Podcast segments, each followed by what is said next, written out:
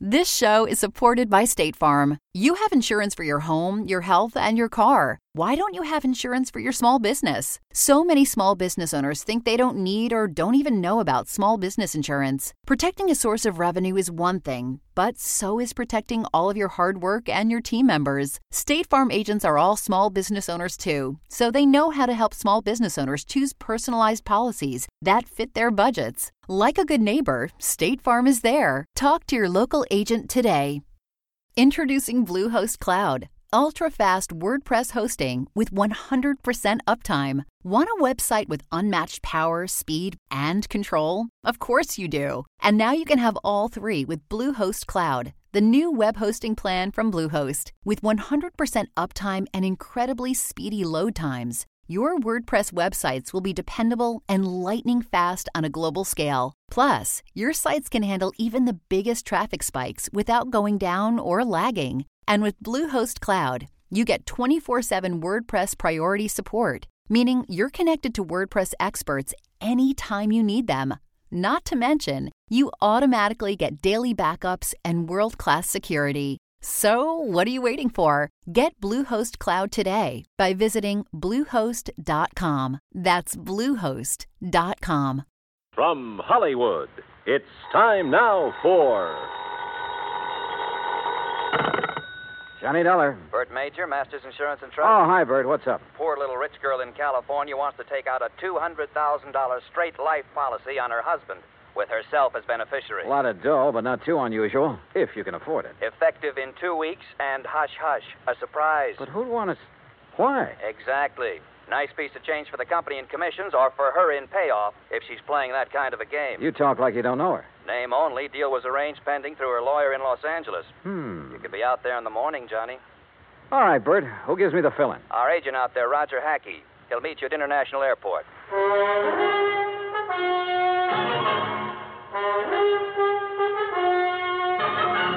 Bob Bailey in the exciting adventures of the man with the action packed expense account, America's fabulous freelance insurance investigator. Yours truly, Johnny Dollar.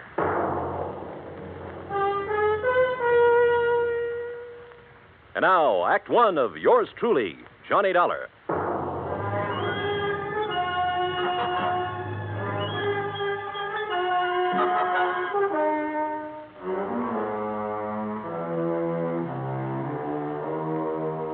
Expense account submitted by Special Investigator Johnny Dollar. To the Home Office, Masters Insurance and Trust Company, Hartford, Connecticut. Following is an account of expenses incurred during my investigation of the poor little rich girl matter.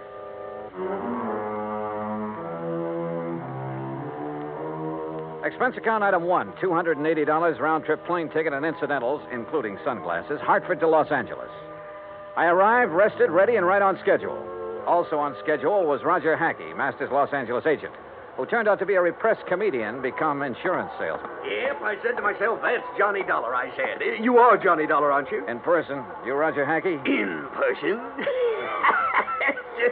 You got the old feel, haven't you? Simpatico, we call it out here. uh, have a nice trip? Yeah. Uh, good, good. Airplanes scare me. Don't like being up there in the wild blue yonder. Terra firma is my dish of tea. Slow but sure, they call me. Yeah, well, look, Now, I- if you'll just follow me, we'll jump in my jalopy, and I'll have you at the Beverly Hilton before you can say happy hooligan. You said. Huh? Oh, yeah. well, here we go. Cloud of dust and all that.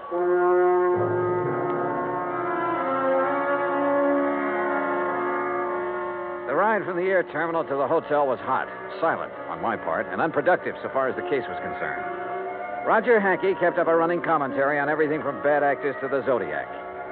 It wasn't until I was settled in my room with drink in hand and Shula's feet propped up that I could get him to switch to the $200,000 surprise. Her name is Cynthia Durbin. Now, how much do you know about her? Nothing. Bert Major said you'd give me the background. Now, she's a strange one. You know what a chameleon is? Sure, a lizard that changes color, so what? So, that's the kind of a gal Cynthia Durbin is. At least she is now. You're losing me, Roger. Begin at the beginning. Now, you're the doctor. As the Siamese twins said after the operation, what's missing? Yeah. yeah. How did you meet Cynthia Durbin? Well, she came into the office yesterday. No call, no appointment. There she was. Oh, what's she like? Trim. Real trim. And expensive. Just casually announced she wanted to buy $200,000 worth of insurance, huh? Well, not exactly. She started asking about various policies, you know, endowment, straight life, etc., and how and when they paid off. And she kept giving me the big eye and cross leg routine. Hmm. Did she tell you anything about herself? Oh, didn't have to. I already knew. She's practically a fixture in the society section of the Sunday papers. Garden parties, opening nights, and all that. Yeah, but only lately. Her husband? Peter Durbin. He's been a public figure ever since they got married about three years ago. But she hasn't. No, no, just the last couple of months or so. Uh-huh. How old is she? Oh, around 25. Blonde, blooming, and gorgeous, if figuratively speaking. I take it she has the money, huh? Yeah, right. He was a well torsoed movie bit player with a champagne appetite. I see. Now, uh, what about this surprise angle? Well, she came right to the point. Said her husband had just had a complete physical. Asked if his doctor's report would be acceptable. If so, okay. But you didn't sign her up. Why? She didn't give me the chance. What do you mean? All of a sudden, she reached in her purse and pulled out a piece of paper with a name and address on it, announced this was her attorney. See him, she said, smiled big, and walked out. Did you go and see the attorney? Right away. A guy by the name of uh, Crane Collins. Has big plush offices downtown, old senior partner type. What did he have to say? Oh, nothing except routine questions about filling out the forms, uh, expediting the procedure, importance of secrecy for the surprise. Why didn't you ask a few questions? Couldn't? What do you mean, couldn't? She was there, Doing what? sitting back in a corner, all huddled up like a mouse, waiting to be pounced on. Didn't say a word. While Collins and I filled out the papers. Hmm. Yeah, she signed them as if they were a death warrant. Went back to the corner and stared at the wall. Now I see what you meant by that comedian remark. Yeah, she's too much for me. Yeah. A leopard can change its spots, too. Expense account item two, $3.25 taxi fare to the offices of Crane Collins. So far, all I knew was that the wealthy young woman wanted a pot full of insurance on her husband. If it hadn't been for the surprise request, it would have been routine. Now it wasn't. And the people involved, one of them at least, were not routine. I was ushered into an oak panel office high above the streets of Los Angeles. Good afternoon, Mr. Dollar. Mr. Collins? Your card identifies you as an insurance investigator, Mr. Dollar. I don't believe I understand. Cynthia Durbin is your client? Why, yes. You represented this client yesterday in the signing of an application for a $200,000 straight life insurance policy on her husband. Yes? I represent the company. Everything is in order, is it not? Insurance is a, a lot of things, Mr. Collins. A surprise to the insured is one of the things it isn't. My client is adamant in this respect. Call it a, a quirk, if you will. You expect the company to issue a $200,000 policy on a quirk? Well, How long have you known Mrs. Durbin? Since she was born. Then you know her father. Knew him. I am his executor. Uh huh. Mother? Also deceased. Both parents died when Cynthia was 17. I was her guardian and have been her legal advisor since she came of age. Was she well provided for? Very What kind of a man is her husband? young, about 30, tall, good looking. No, no, Mr. Collins, not statistics. Your impressions. Ah, He plays an excellent game of golf. Gets along well with people when he wants to. But you don't like him, do you? In this profession, Mr. Dollar, I neither like nor dislike people. I represent them, and that representation is based on fact. Well, in my profession, we go by feel as well as fact. Well, tell me candidly, Mr. Collins, do you think there's anything strange about this request for insurance on her husband?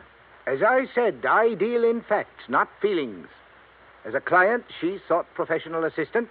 Ergo, I supplied it. Where do the Durbins live? I'd rather oh, not. now look, I can get it from any society editor in town. My secretary will give you the information. All right, thank you. By the way, don't tell Mrs. Durbin or anyone else that we've had this discussion. If you do, there will be no insurance issued. Interference with investigative procedure. Fact, Mr. Collins. I understand. Expense account item three, $2.60, phone call. Then taxi to Roger Hackey's office. A neat one story building in the Miracle Mile on Wilshire Boulevard. Purpose? To borrow Roger's company car. The Durbins lived in one of those colonial mansions out in Beverly Hills, surrounded by curving driveways, spacious lawns, swimming pool, and cabanas, all of it enclosed by thick, high walls and electronically controlled gates. The mention of insurance on the intercom got me in. Cynthia Durbin was everything Roger said she was. The first time he met her, that is. Please excuse my appearance, Mr. Dollar. I've been swimming. Oh, I, I, uh, I don't mind at all, Mrs. Durbin. really, you shouldn't have come here to deliver the policy.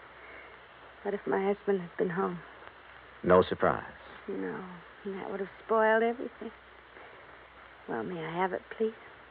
Uh, the uh, paperwork has not been completed yet. What are you doing here? What do you want? Get to the point. Well, just a few questions, Mrs. Durbin. My colleague, Mr. Hackey, should have handled these details yesterday, but he was somewhat uh, rushed. Oh, then there's nothing wrong with. Would you care for a drink, Mr. Dollar? Thanks. The bar's out by the pool. Shall we?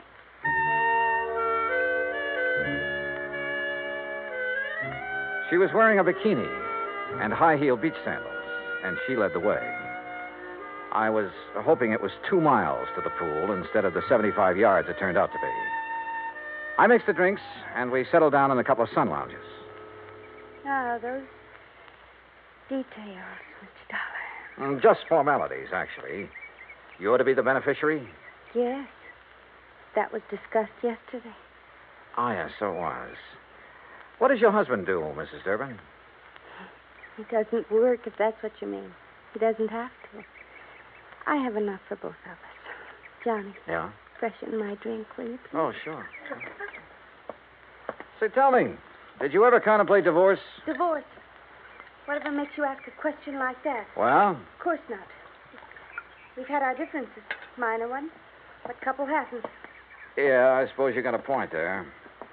Here you are. Thank you. Johnny, Why did you pick two weeks from today to be the effective date of the policy? Isn't that my business? His birthday, Mrs. Durbin? What? Your husband, the surprise. Well, yes, yes, it is, but all these questions. Plan to throw a big party for him? Yes. No, I don't know. Johnny. Your husband would be worth a lot more to you dead than alive, wouldn't he, Mrs. Durbin?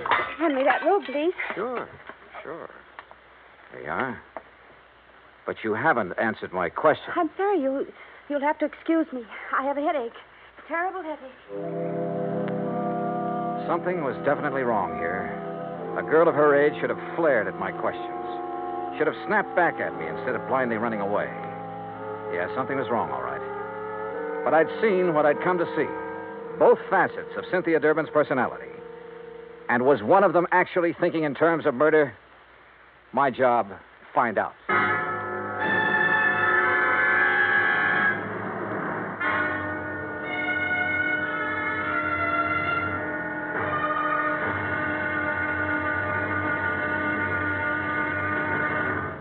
Act two of yours truly, Johnny Dollar, in a moment. An interesting parallel hit me the other day.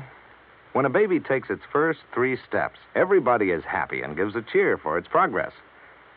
The same thing happens when a country takes important steps toward lasting world peace and freedom. That great American patriot, Benjamin Franklin, outlined three important steps in the drive toward a lasting world peace and freedom of mankind. The last and most important of these steps was, and is, to get the people of the world to talk to each other and to help each other. This is the essence of the people to people program that Americans have put into operation all over the world. It has been such a great success that it is beginning to work both ways. Not too long ago in Korea, Tom Lawrence, a yeoman in the United States Navy, lost his wallet on a street in Seoul. The wallet was found by a 15 year old Korean boy who gave it to his father. The father promptly returned it to Lawrence with nothing missing. Tom Lawrence decided that this kind of honesty should pay off. He visited the seven members of the Korean family and gave them 80 pounds of rice. He then promised to bring the family 50 pounds of rice each month he remained in Korea. The Korean father said, I think this is much more than I deserve. Maybe it was, and maybe it wasn't. But who can put a price on better understanding among the peoples of the world? For through better understanding of each other comes an understanding of freedom, the right of all men, everywhere. And now, Act two of yours truly, Johnny Dollar, and the poor little rich girl matter.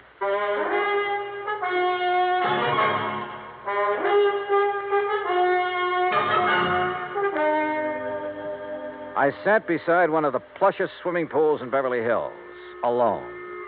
I finished my drink slowly. Cynthia Durbin was a strange one, all right, but her actions seemed compulsory rather than natural. If she really was thinking about murder for $200,000 in one chunk, she was pretty crude about it. If she was trying to impress her husband for some unknown reason, she'd selected a mighty offbeat way to do it. If she was going off her rocker, well. The extension phone hung on a post beside the bar. I don't ordinarily listen in on other people's conversations, but this one. Thing wrong, darling? Eric? Oh, Eric, I've got to talk to you. Something has happened. I, I No, think I... Cynthia, not on the phone. Meet me here in half an hour. But, Eric... Half an hour. Here. Goodbye, Cynthia. Hello, Eric.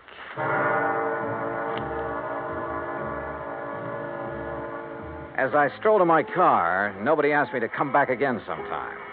Not that I expected it. I parked a block down the street, adjusted the rearview mirror, and got comfortable. A cigarette later, she came zooming out in a CAD convertible and headed my way. I've tailed a few cars in my time, but this kid was either scared silly or she'd learned her evasive tactics from Bull Halsey. I lost her in the first ten blocks. So I drove Roger Hackey's car back to his office and prepared for the horse laugh I had coming. It came.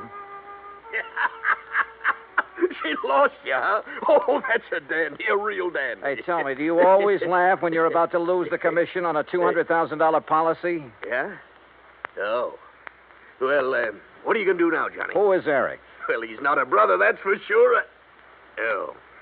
I don't know. You know, for two cents, I'd turn in a negative report and go on back to Hartford. Oh, wait now. You can't do that. This is a big deal. For you, for me, it's a pain in the neck. But you can't turn in a negative report just because she's got an extracurricular boyfriend. You don't even know who he is. And what about her husband? Yeah, what about him? Here, here. I got the dope right here. Today's paper, and it's a good picture of him. Read what it says. Peter Durbin, one of Los Angeles' better amateur golfers, plays out of Silver Oak Country Club where the state open is being held this week. He's expected to finish in the top. Roger, what time is it? Uh, 4.30. Thanks. Huh? Hey, where are you going? I'm going to try my hand at being a reporter. What? What are you talking about? Roger, I'm going to interview Mr. Peter Durbin for the uh, the Interstate Publicity Press Association. Huh? Expense account item four, two dollars and forty cents, cab fare to the Silver Oak Country Club, which nestled in a big ravine north of Sunset Boulevard, some 15 minutes from Roger's office. The last players were coming in for the afternoon round when I got there, and Peter Durbin was among them. I waited until after the radio and TV boys had got through, and then caught him in a corner of the locker room. Yes. Who are you? Johnny Dollar, Interstate Publicity Press. I'd like to ask you a few questions, please. Well, I've already given my interviews. Well, sure, I know, but this is uh, feature stuff. Best part of the day. Does the gallery body or stuff like that. Oh. Oh, all right, but make it quick. Yes, sir. Is your wife here? No, she never watches me play. Oh. Where is she now? Well, at home. Where else? But now, see here, don't Uh, you think... you're playing a great game, Mr. Durbin. You figure you're going to win this tournament, huh? Ah, yes, I think so. McMahon has turned into 69, of course, but I'm still three strokes up on him. I, um, I play a much steadier game than he does. Oh, yeah, sure. This is your home club, isn't it? Ah, yes, it's one of the best in the country. Yeah, mighty fine course. You must be pretty well heeled. Well, I. Uh... That's none of your readers' concern. Oh, I'm sorry. Say, you have a birthday coming up soon, haven't you? How did you know? Oh, well, you're a prominent personality, Mr. Durbin. We keep a file on this sort of thing, on important people like you. Oh, oh, I see. Oh, sure. I suppose you're going to have a big affair. Uh, no, as a matter of fact, the annual Western Road races fall on my birthday each year. Uh, as a reporter, you should recall that I won both last year and the year before. Oh, yeah, sure. Well, happy birthday, Mr. Durbin, and uh, good luck. Well, is that all you want? That's all I need to know. Thanks. Act three of yours truly, Johnny Dollar, in a moment. No folklore could be all boastful and dynamic. Some of it is about the man at the bottom of the pile, like the one they tell of the traveler who just had to get across a river. He argued with the boatman, but that boatman wasn't about to move. Nope, not with the spring thaw making it a mighty ugly river. The traveler was insistent. Finally, the boatman agreed, but it was going to cost a whole quarter to get across. But I ain't got but 15 cents. You gotta take me for that. Your regular fare's only 10 cents. The boatman stood firm. I ain't going, that's all. Anybody that ain't got but 15 cents, it just don't make no difference which side of the river he's on, anyhow. Folklore belongs to every nation's legendary past. And I guess we Americans have our share of some good ones. Like the one about. Ah, but we'll have to save that one for the next time we travel your way. See you then. And now, Act Three of yours truly, Johnny Dollar, and the poor little rich girl matter. Expense account item five, six dollars even. Taxi fare to the office of Attorney Crane Collins, with whom I could now agree on one point. I didn't like Peter Durbin either. It was 6.15 after hours when I entered the office of Collins, Douglas, Walsh, Hanley, and James. The senior partner was still there. His door was slightly ajar, and I heard voices, which stopped abruptly when I entered. Oh, Mr. Dollar. Rather late in the day, isn't it? I don't keep office hours, Mr. Collins. I'm very busy. Then I'll wait. Very well, as you wish. I wished, so I waited. But not for long. Because about three minutes later, Collins came out, carefully closed the door of his office behind him, and strode easily toward me, oozing his most charming professional smile. Now, Mr. Dollar, what can I do for you? Why didn't you tell me the first time I was here that Peter Durbin, in addition to being a first class golfer, was also a racing enthusiast? Why, it just didn't occur to me. Do you know any insurance company in the world that would issue a $200,000 policy on a man who risks his life in a racing car? Then your company will not issue the policy? What do you think? Now tell me something. Who is Eric? Eric? That's right. Well? The name is not familiar to me. Now, look, Mr. Collins, I have a feeling that even you will admit that withholding information in connection with a possible murder is punishable by law. Fact. I am fully aware of that. But I fail to see what that. Ha- what are you doing? You didn't invite me into your office. I just wondered why, is all. Have you no ethics, man? Cynthia Durbin was in there a few minutes ago, wasn't she? Mr. Dollar. Wasn't she? If it is the intention of your company not to issue the insurance to my client, I will so inform her, and that will end the matter so far as you are concerned. Now, please be good enough to leave.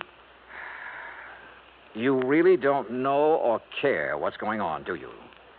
You're so wrapped up in the letter of the law that preventing a possible murder doesn't even occur to you. Another one of your feelings?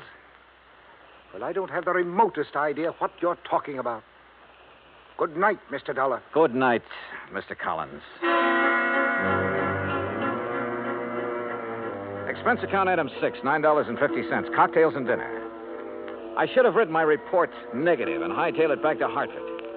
But when you see in your mind's eye the possibility of a racing car careening off the road at 125 miles an hour exactly two weeks from now, you don't just stick to business and call it quits. Eric, wherever he tended bar, was the key. But how to find him? I was on dessert in the evening paper, giving my subconscious mind a chance to work it out when all of a sudden I was looking at it on the society page. Expense account item seven, $19, including taxi fare to Los Angeles Police Headquarters, where I had a pleasant chat with the captain on duty. Then a tuxedo rental in the same taxi to the Statler Hotel. A special pass let me in as guest at a crowded and bejeweled society benefit. Enjoying the party, Mr. Collins? Dollar, what are you doing here? Enjoying the party, too. Have Mr. and Mrs. Durbin arrived? You are the most annoyingly persistent individual I please, have ever. Please, no compliments. See you later. After a few minutes, I spotted her, dressed to the teeth. She turned suddenly and saw me. I expected surprise, chagrin, fear, most anything but what I got. Johnny, I am glad to see you. I was such a bore this afternoon. Forgive me. Well, your exit was rather sudden. My headache's all gone. Isn't that wonderful? Fine. Will you dance with me? Pleasure. Dollar. That's such an exciting name. Is your husband with you tonight? No, poor dear. He's playing in a golf tournament and has to get his rest. You came alone? Yes. Don't you find it warm in here, all these people? Let's go out on the terrace, hmm? Sure. Why not? Once more, I was following her, and it was just as interesting as the first time. But my mind and eyes were elsewhere. Somewhere in this crowd was the Eric I was looking for. He had to be. Then I spotted him 35, big and broad, hawk nose, circling toward the terrace from the left. She threaded her way to a potted palm in a far corner of the terrace, turned and looked at me. Her eyes were feverishly bright in the moonlight. She was beautiful. You're a very charming man, Johnny. I wish. You wish what? Hmm. Do you find me interesting? You haven't answered my question. Oh, I find you interesting, Cynthia. Who is Eric? Harry, The man you went to see this afternoon after you left me. this afternoon. You know who I'm talking about. Because you and Eric, I don't know how, were planning to kill your husband two weeks from now and collect $200,000 insurance. Two weeks from now in the road race. Make it look like an accident, no doubt. No, Eric! No! I ducked and whirled around as a fist grazed past my ear and brought up one from the floor with all I had. Oh! Cynthia stood there a moment, then quietly folded up and lay on the floor in a heap, sobbing. Oh, there you are, Dollar. What have you done to this poor girl? And that man? Very simple, Collins. I've been combining feel and fact.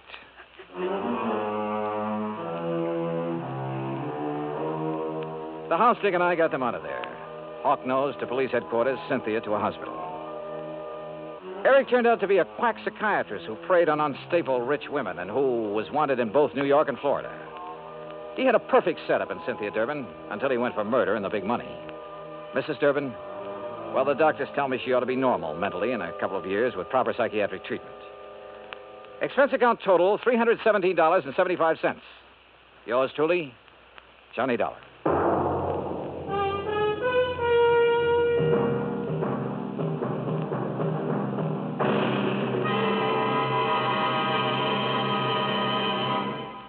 Star will return in just a moment. Our flag now numbers 50 stars, and behind each star there stands yet another flag representing one of the 50 states.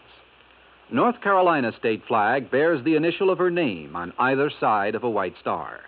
Above on a yellow scroll is the date May 20th, 1775. Below on a similar scroll is the date April 12th, 1776. The 1775 date stands for an early declaration of independence, known as the Mecklenburg Declaration of Independence. April 12, 1776, was the date of the first Constitutional Convention held in Halifax. The Halifax Resolve was a document that placed the Old North State in the front rank, both in point of time and spirit, among those colonies which demanded unconditional freedom and absolute independence from any foreign power. North Carolina state flag, the flag of the 12th state to enter the Union, was adopted on March 9, 1885. Now, here's our star to tell you about next week's story. Next week, a beautiful yacht, a beautiful, charming girl, and a man who wished he'd never heard of either of them. Join us, won't you? Yours truly, Johnny Dollar. This show is supported by State Farm. Insurance is a part of any solid financial plan. Making sure you have the important things in life covered is one of the best ways to give yourself a little breathing room when things go awry. It's important to protect not only your business, but yourself as a business owner and all current and future team members. State Farm agents know what it takes to run and protect a small business because State Farm agents are all small business owners and they live and work in your community. So they're deeply attuned to what's happening with other small businesses in your market. If you have a small business and are interested in making sure you're protected, reach out to your local State Farm agent to learn more about what you need. They'll help you find the right policy at the right price for your business. Like a good neighbor, State Farm is there. Talk to your local agent today. Another day is here, and you're ready for it. What to wear? Check. Breakfast, lunch, and dinner? Check. Planning for what's next and how to save for it? That's where Bank of America can help. For your financial to-dos, Bank of America has experts ready to help get you closer to your goals. Get started at one of our local financial centers or 24-7 in our mobile banking app. Find a location near you at bankofamerica.com slash talk to us. What would you like the power to do? Mobile banking requires downloading the app and is only available for select devices. Message and data rates may apply. Bank of America and a member FDIC. From Hollywood, it's time now for. Johnny Dollar. Johnny, this is Byron Kay at Intercoastal Maritime and Life in Boston. Hello, boy. Remember Hurricane Audrey? Back in the latter part of June, sure. Must have hit your company pretty hard. Yes. But if anybody ever needed help, it was those people down in Louisiana and neighboring states. Yeah. So we've paid up the claims just as fast as they've come in. Except for one. Oh, what's that? One we received only a couple of days ago. Okay, bye. Give me the dope and I'll head for Louisiana on the first plane. Wrong direction, Johnny. Huh? Texas? No. Oklahoma? Arkansas? Buffalo, New York. What? And I think you'd better run over here and let me give you some facts. Yeah. Yeah, I think I'd better.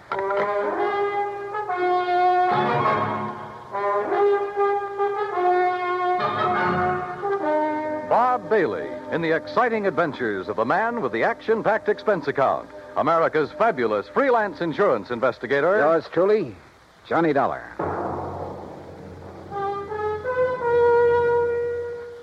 And now, Act One of yours truly, Johnny Dollar.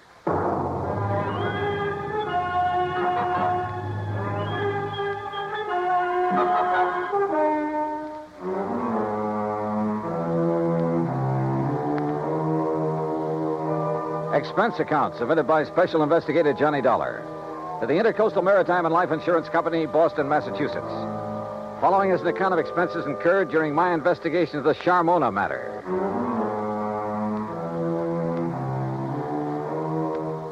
Expense account item 1, 1845. Plane fare and incidentals, Hartford to Boston, and a cab to Byron Kay's office in the Little Building. Glad to see you, Johnny. Hi. I'm glad you can take this on for me. Uh, sit down. Okay, thanks. Ever hear of Charles Francis Keeley? Uh, Keeley? A very much reformed man, Johnny, who was apparently making a valiant try to live down some of the things he did earlier in his life. Like what? Well, he was a.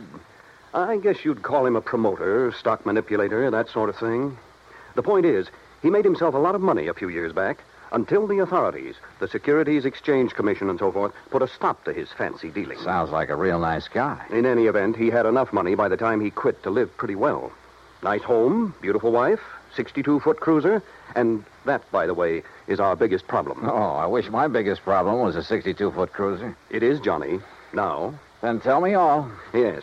Early in June, he took his boat across Lake Erie to Detroit to have some work done on it at the Detroit Yacht Basin. Then, couple of days before the end of the month, he started back for Buffalo. Oh, yeah, that hurricane was moving north about then, wasn't it? Yes, it was. And his failure to appear in Buffalo within a reasonable time didn't worry his wife a bit.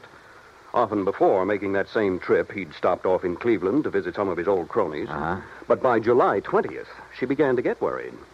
She called the friends in Cleveland. They hadn't seen him. Then she called the Coast Guard. No word. A few days later, a couple of the life preservers from his boat washed up on the south shore of Erie near the little town of Lindsay. Ah. That enough for you, Johnny? How much insurance did he carry? On himself, 35000 On the boat, a 106000 I see. Okay, bye. I'm on my way. Expense account item two, transportation to Buffalo, where I signed in at the Statler Hotel. Item three, 520 for dinner. Then taxi, that's item four, to the Keeley home north of Delaware Park on Colvin Avenue. I don't know just what I'd expected Keeley's wife to look like. Suffice it to say, I was pleasantly surprised. She was young, tall, blonde, and beautiful, with eager, sparkling eyes and none of the signs of grief I'd anticipated. I don't know why you registered at the hotel, Johnny. May I call you, Johnny? Why, uh, sure. Please call me Mona. May I pour you another drink? No, no thanks. As I started to say, you could have stayed here. There's plenty of room, as you can see. Uh, yes, yes, this is a very beautiful house, uh, Mona. Yes, but so, so empty now. I get terribly lonely, Johnny. Well, I, uh, of course, I don't blame you. But now suppose we talk, if you don't mind, about the Johnny, I... if you have to be around for a few days, why don't you move out of that hotel and. Oh, I'm sorry. I shouldn't say that. I guess I'm just. I'm sorry. It's all right. But I am lonely. Sure, sure. Now, Mona, you realize this investigation is, uh, well, it's just routine. Of course, Johnny. Now, as I understand, every effort has been made to find your husband. Of course. And to find the Charmona, Charmona? the cruiser. Oh, yes, yes. It was a beautiful thing, Johnny. But now it's gone. And Paul. Paul. Yes, Paul Matthews was the pilot. Only he was more than that. He. He was very nice. Yeah. Well, now, as I. Oh, excuse me. Every time that phone rings, I, I hope it's some word, some news that perhaps. Well, you know. I'm not sure that I do. What? But by all means, answer it. Yes. Yes, excuse me. There was something distinctly wrong with this whole setup, that was for The sure. Coast Guard, yes. Yes, this is she. This is Mona Keeley. Perhaps Charles Keeley wasn't the only one in this family to arouse suspicion. What? Say that again. Especially now, with nearly $150,000 involved. Yes, well, how about Paul? I said, how about Paul? Then, when she finally finished with the phone call, came a couple of other surprises. Thank you. Thank you. Johnny, he's all right. Huh? That was the Coast Guard. They found him. He's all right. Isn't it wonderful? That was the real surprise. Not what she said. Isn't it wonderful? Nor even the way she said it. But something deep back in her eyes that gave her away, that told me beyond the shadow of a doubt that she was lying through her teeth.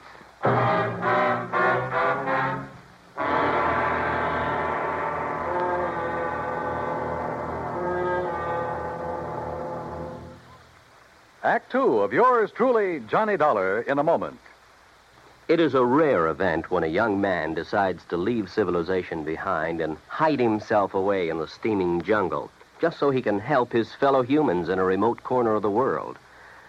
The late Dr. Tom Dooley did just that when he left the United States to help the sick and starving jungle people in the little kingdom of Laos in Southeast Asia.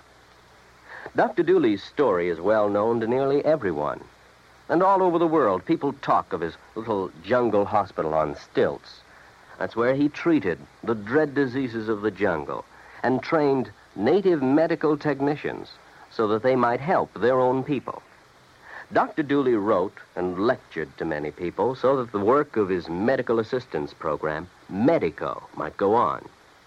It was not easy for someone so young and so talented to give up the bright lights of the city and plant himself down in an unknown jungle just for the purpose of helping unfortunate people he didn't even know. But through Medico, Dr. Tom Dooley wanted to help people. He wanted to help people to help themselves. Today, the work of Medico is going forward in a number of countries besides Laos. Young men are being sent to the United States to be schooled in medicine with the idea of returning to their own countries to help their own people. Hundreds of thousands of dollars worth of medical supplies have been donated by American businessmen and pharmaceutical companies. Today, Dr. Tom Dooley's work is being continued for him. It is helping to create better understanding. It is an injection of the spirit of freedom, the right of all men everywhere. And now, Act two of yours truly, Johnny Dollar, and the Charmona matter.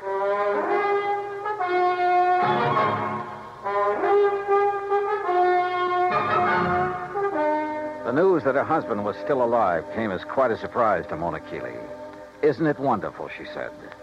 But I didn't believe that she meant it. On the south shore of the Lake Johnny, near the little town of Lindsay, west of Cleveland. He was picked up on the beach by a farmer who's been caring for him ever since. Isn't it kind of funny that you haven't heard from him before? That hurricane was a couple of months ago. Well, he was out of his mind from the shock of what happened to him. Did the Coast Guard say anything about the yacht? No, Johnny, I'm afraid that Charmona is at the bottom of Lake Erie. Well, where is he now? In Cleveland, in a small private hospital. Well, hadn't you better go over there and get him, bring him back here? I told the Coast Guard we would. Mona, you're not really glad that he's been found, that he's still alive, are you? No, I'm not. I guess I never really loved Charles. I'm not sure he really loved me. He was a big shot, always out in the town, doing a lot of entertaining, that sort of thing. I was, well, I was very pretty then. Kind of a business asset for him. When were you and Charles married, Mona? Nine years ago. It looks as though he's done pretty well by you. I never had any reason to complain. About that, I mean. But the things he did to make his money, it was. Well, I guess it was legal, but it wasn't right. It was uh, almost like stealing the way he promoted a lot of worthless inventions, penny stocks, worthless real estate, that sort of thing. But he always did all right. And you. Well, who worries about conscience when things are going well? A lot of people, Mona. But then they made him stop his. stop the things he was doing. And Charles became very strange.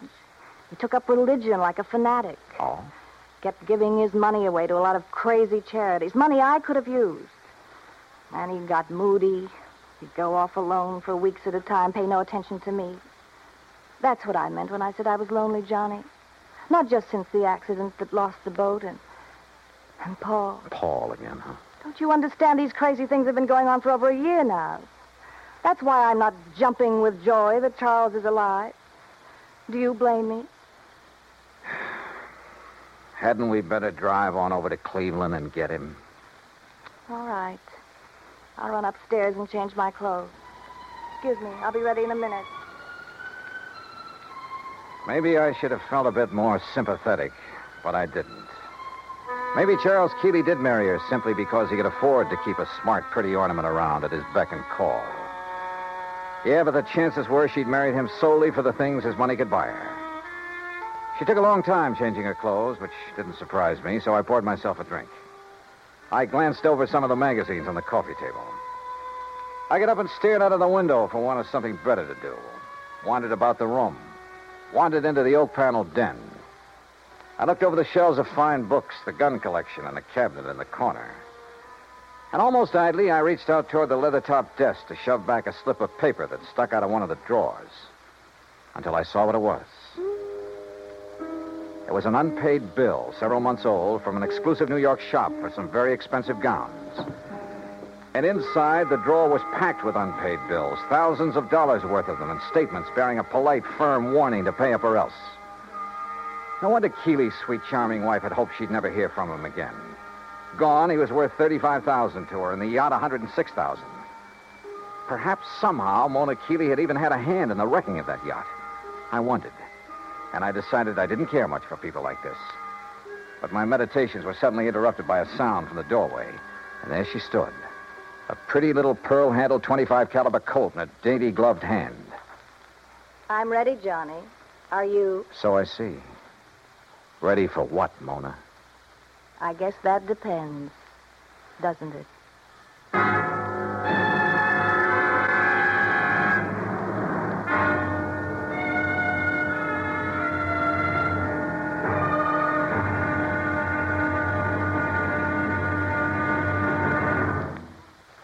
Three of yours truly, Johnny Dollar, in a moment. Our flag now numbers 50 stars, and behind each star there stands yet another flag representing one of the 50 states. Wisconsin's state flag bears the state motto, Forward, and a likeness of the state mascot, the Badger. The word Badger was a nickname for the miners in southwest Wisconsin. During the mining boom just prior to 1830, the people who came from Illinois mined only during the good season and left during the bad. They were called suckers, just like the fish in the streams. But the busy Wisconsinites, with either too little time to leave or to build a house, moved into abandoned mine shafts to live as badgers. The Wisconsin banner pays tribute to these industrious natives. Wisconsin's state flag, the flag of the 30th state to enter the Union, was adopted on April 26, 1913. And now, Act Three of yours truly, Johnny Dollar and the Charmona Matter. Mona Keeley stood there in the door of the den, a 25 caliber Colt in her hand. For she'd caught me going through the drawer of a desk, through papers that showed only too clearly why the loss in a storm of a $100,000 yacht might well have been carefully planned. Why she wished that her husband had gone down with her. You shouldn't have done it, Johnny. You shouldn't have looked in that desk. Pretty good proof, isn't it, Mona, that the wreck of the Charmona was no accident. I don't know how your husband worked it and still managed to get back to shore alive. You don't know what you're talking about. But he almost didn't make it, if what you've told me is the truth. Maybe that's because he didn't anticipate that the storms from Hurricane Audrey would hit Lake Erie. Maybe it's because. Well, we'll soon find out. Will you? Yes, when we drive over to the hospital in Cleveland and talk with him, if he's really there. Oh, he's there, all right. And you and I are going for a drive, but not to Cleveland. All right. Now, Oh, put that thing down, Mona. sorry, sweetheart. That little thing in your hand is about as accurate as a slingshot. Now, why don't you. No, don't move. I still don't get it, though. Oh, what? And I'm sure you must have been in with your husband on his deliberate sinking of the yacht. If you think Charles sank it deliberately, Johnny, you're all wrong. Then I certainly don't get it. Because if. Oh, now, wait a minute. You've made a couple of cracks about. What was his name? Paul? Do you want to know the truth? Paul was the pilot for Charles, and there's been no word about him. So he must have gone down with the Charmona. That's why I'm lonely and feel the way I do. Mona, this whole thing smells worse to me Every man. he every was minute. young, and he was kind, and he loved me. I was glad when they found that Charmona had gone down because the money for it would be mine. And I could get free of Charles, and Paul and I could. That's why I hoped Charles was gone. Yeah, another $35,000 for you. You're about the crummiest lot I've ever run into. Look at this, Mona, here on the desk. What? This solid gold table lamp. What about And it? there beside you, that expensive mirror. What are you talking about? Well, look. Why did you do that? To get this gun away Oh, from you. no. You... Oh, oh, you. A lot of good this would have done you with the safety on. I'll kill you for this, Johnny. No, I don't think so. And I don't think the police would like it if you tried. Oh, no. Do you think they'd blame me for trying to stop you from going through the papers in my desk? For shooting you? No. Wait. I didn't mean that. I couldn't have shot you, Johnny. I... Johnny, Before we go, is there anything you'd like to tell me? go. Where? Is there anything you'd like to tell me about why Charles really sank the Charmona? No. And I don't think you'll ever know how and why the Charmona went down. Want to bet? No, no, stay right there. Now I've got the gun, remember? Hello? What? Charlie? No. This is a friend of the family. Oh, well, this is Harry Nelson. You gave me a real start. I thought Charlie'd come back from his watery grave. He has, Mr. Nelson. What? Yes, he's in a Cleveland hospital. He's okay. Well, then I'll talk to him when he gets back. You see, I'm the man who was going to give him 98000 for the Charmona when he got her back from Detroit. Oh? Oh, yeah, sure. But since the Coast Guard tells me she was a complete loss, well, naturally, I think I'll have my deposit back. I'm sure you'll get it, Mr. Nelson. Yeah, okay, Mr. Uh, uh, what did you say your name is? Bye. Who was that? Someone who threw some very interesting light on this whole matter. Come on. Where? Our little drive, remember? To Cleveland. During the five hour drive to Grace Hospital on the outskirts of Cleveland, I questioned her, using every trick I could, but she refused to talk. The theory that Charles Keeley had deliberately sunk his yacht had gone up in smoke. If he had a buyer for it, he wouldn't need to try to collect the insurance on it. But I still knew the whole case was anything but lily white, and hoped that Keeley could explain a few things. When we arrived at the hospital, there was a police lieutenant in Keeley's room and a stenographer. When she saw them, Mona gasped slightly and sank into a chair, to which the lieutenant promptly handcuffed her. As Charles Keeley talked, the whole case became crystal clear, and at the same time about as sordid as anything I'd ever heard. I should have realized what was up when Paul Matthews suddenly refused to make the trip back to Buffalo with me. He was my pilot, Lieutenant. I phoned the Coast Guard about him as soon as. Yes, sir. It was on the Coast Guard's tip that we ordered Paul Matthews picked up. Picked up. Then he's all right. Shut her up, Lieutenant, or get her out of here. As I started to say, they not only picked him up, but found where he bought the various parts for the little uh, device he used. Good. Device? What are you talking about, Lieutenant? Let me tell him. Sure, go ahead, Mr. Keeley. Then this stenographer will have it all down on the record. I should have known what was up when Paul suddenly decided not to go back with me just before sailing time. You see, I've suspected for some months that he and my wife behind my back. Charles. Shut up, you rotten little. Go on, Mr. Keeley.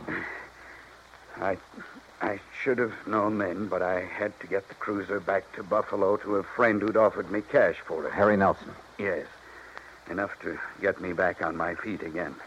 And I didn't know why Paul had left me to make the trip alone. until the explosion about five hours out. What? Yes, Mr. Dollar, up forward, where there couldn't possibly have been anything explosive. A bomb of some sort? What else, Dollar? It was luck, sheer luck, that I was sailing in close, that I'd put on a life preserver because of the storm. That was the tail end of the hurricane down south, you understand? Yes, and it was luck that she went down right off Palace Rock. Yeah, that's exactly where the Coast Guard divers found her early this morning. A hole as big as a house blown out of her front end. Yes, that storm, that hurricane may have taken a lot of lives, but it saved mine.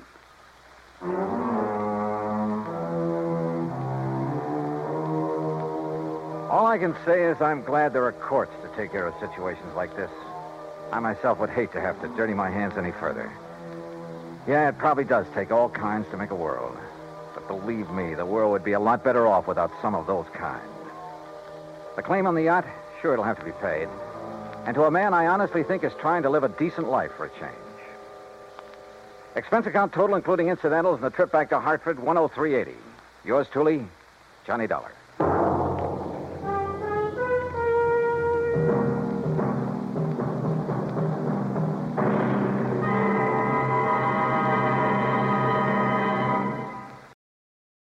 Thanks to State Farm for supporting this show and helping our listeners protect their businesses and lives. Like a good neighbor, State Farm is there. Talk to your local agent today.